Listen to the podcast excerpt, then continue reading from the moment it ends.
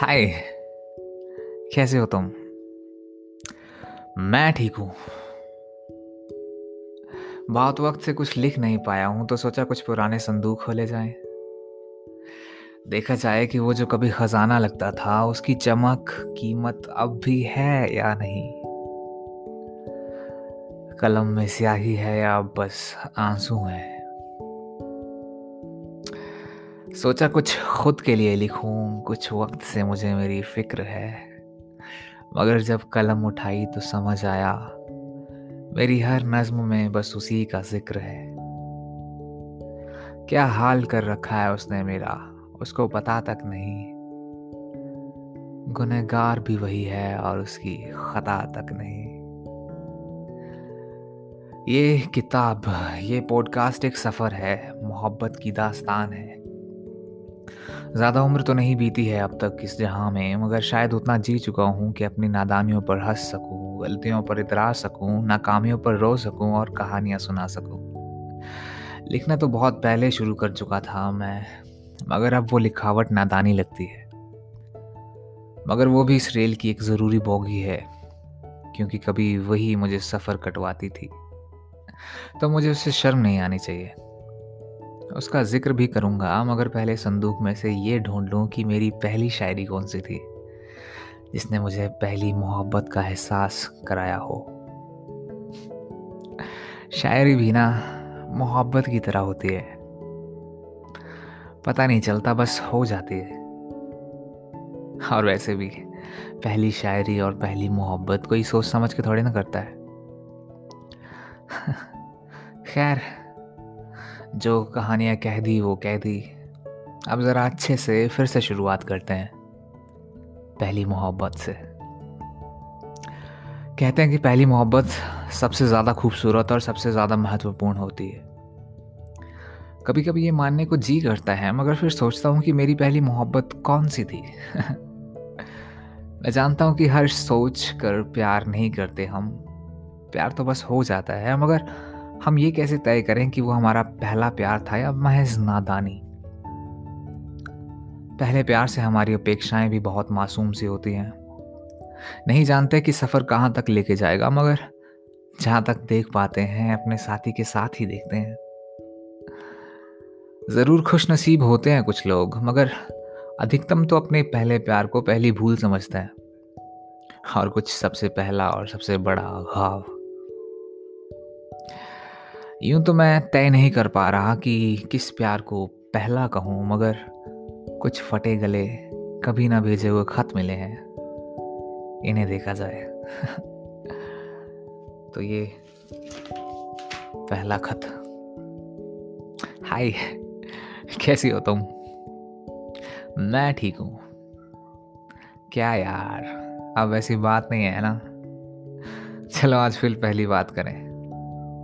पिछली बार तुमने की थी, इस बार हम शुरुआत करें। खत बाद में देखते हैं। पहले यह बता दूँ कि आज के इंटरनेट के ज़माने में ये खत कहाँ से आ गए? वो कहते हैं ना कि अगर पुराने ज़माने जैसी पाक मोहब्बत करनी हो तो पुराने ज़माने के तरीके ही आजमाने चाहिए। किस तरीके की बात कर रहा हूँ मैं, वो बाद में बताता हूँ। पहले कहानी सुना दूँ।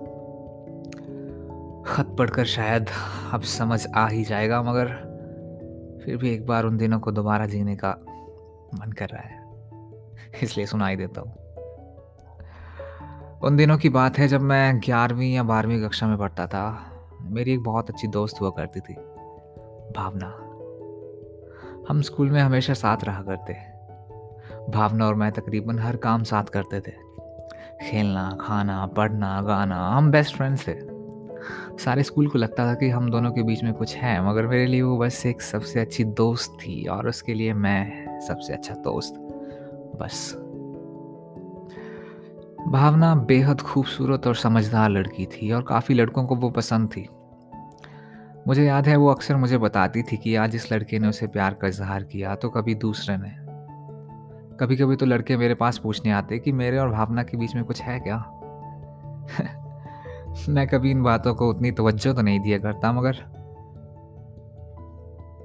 क्या कहूँ, मुझे प्यार पर विश्वास नहीं था। मुझे लगता था कि ये उम्र खुद का भविष्य बनाने के लिए है, कोई प्रेम संबंध बनाने के लिए नहीं। एक दिन जब भावना छुट्टी पर थी तो उसकी सहेली मेरे पास आई और पूछी, क्या भावना तुझे पसंद है? मैंने कहा, वो मेरी बहुत अच्छी दोस्त है या यूँ कहूँ सबसे अच्छी दोस्त है, उसके अलावा कुछ नहीं। मेरा मतलब है कि अगर उससे, तुझसे प्यार हो गया हो तो तुम क्या करोगे? उसने पूछा मुझसे। मैंने जवाब दिया, तब की तब देखेंगे। अरे बुद्धू, उसने अपना हाथ मेरे हाथ से छुलाते हुए कहा, वो पागल है तेरे लिए।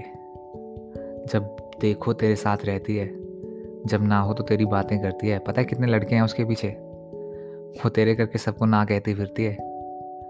आधे तो तेरे ही दोस्त उसके पीछे दो मिलाते फिरते हैं। ये सुनकर मेरा मुँह खुला का खुला रह गया।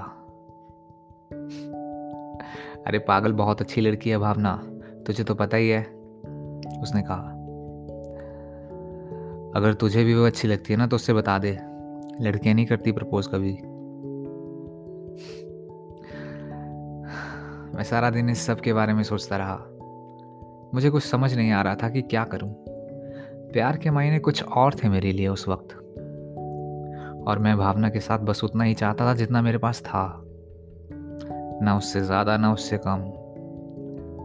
इसलिए मैंने तय किया कि मुझे उससे दूर रहना शुरू कर देना चाहिए। वरना वो मेरे प्यार की गहराई में डूबकर खुद को नुकसान पहुँचा लेगी और ये मुझे अच्छा नहीं लगेगा। अगले कुछ दिन मैं स्कूल नहीं गया और बाद में उससे दूरियाँ बनाना शुरू कर दी। मैंने ज़्यादातर वक्त अब लड़कों के साथ गुजारना शुरू कर दिया और जब भी भावना मेरे सामने आती, मैं अजीब बर्ताव करता। कभी मैं लाइब्रेरी चला जाता, कभी ग्राउंड भाग जाता, अकेले। उसने मुझसे बात करने की कोशिश की काफ़ी बार, मगर मैंने उसे दूर कर दिया।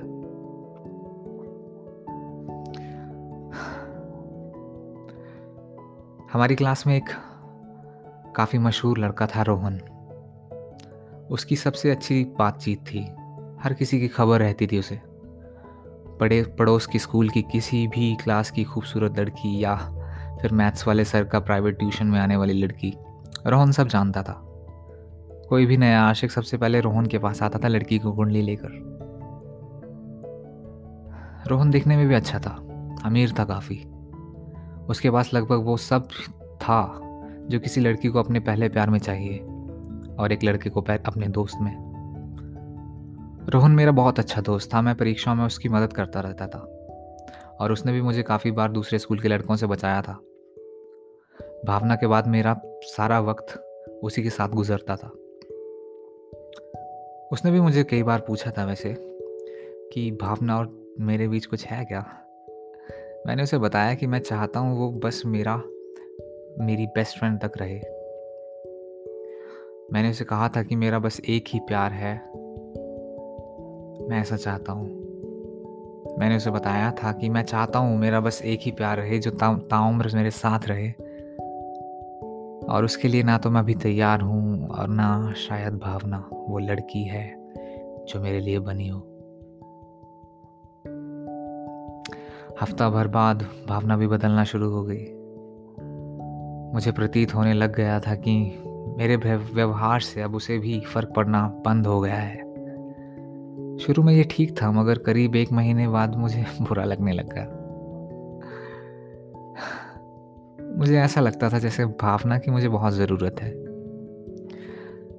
मुझे एहसास होने लगा कि भावना ही मेरी पहली मोहब्बत है। एक अजीब सा दर्द शुरू हो गया था सीने में। जिन प्यार के गानों का मैं मज़ाक उड़ाया करता था, वो सटीक दिल पे वार करने लगे थे अब। मैं पागल होने लगा था, खुद गीत लिखने लगा था, वाहियात सी आवाज़ में गाने लगा था। शीशे में खुद को देख देखकर मुस्कुराने लगा था, क्योंकि खुद उसकी सहेली ने बताया कि भावना मुझे पहले से पसंद करती है। तो मुझे यकीन था कि अब अगर मैं उससे प्यार का इजहार करूँगा तो वो खुशी खुशी खुशी, खुली बाहों से स्वीकार करेगी मुझे।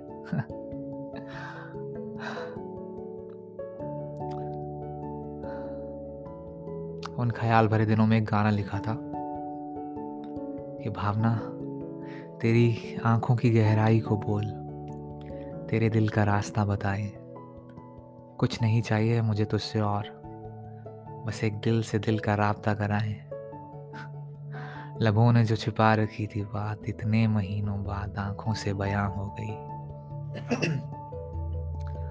दिल पे मेरा रहा ना लगाम था रूह का पैगाम जन्नतें जहाँ पे आ गिरी। कैसे मैं समझाऊं अब किसी को?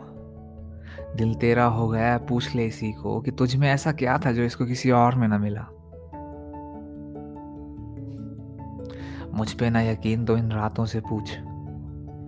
तेरी बातें तुझसे ज़्यादा मैंने इनसे की है। आँखों का नहीं एतबार तो मेरी सांसों से पूछ। तेरा ज़िक्र आने पर इन्होंने भी आहें भरी हैं। ख्वाबों में गुजरती थी जैसे रात और कुछ बात, वैसे तेरे साथ हो गई। चाँद भी गया है चौंक आज, देख तुझको मेरे साथ उसकी चांदनी हो गई। कैसे मैं संभालूं इस खुशी को? तुझको पाया, चाहा भी तुझी को। लगे सारी खुशियाँ मेरी तकदीरों में लिख गया खुदा।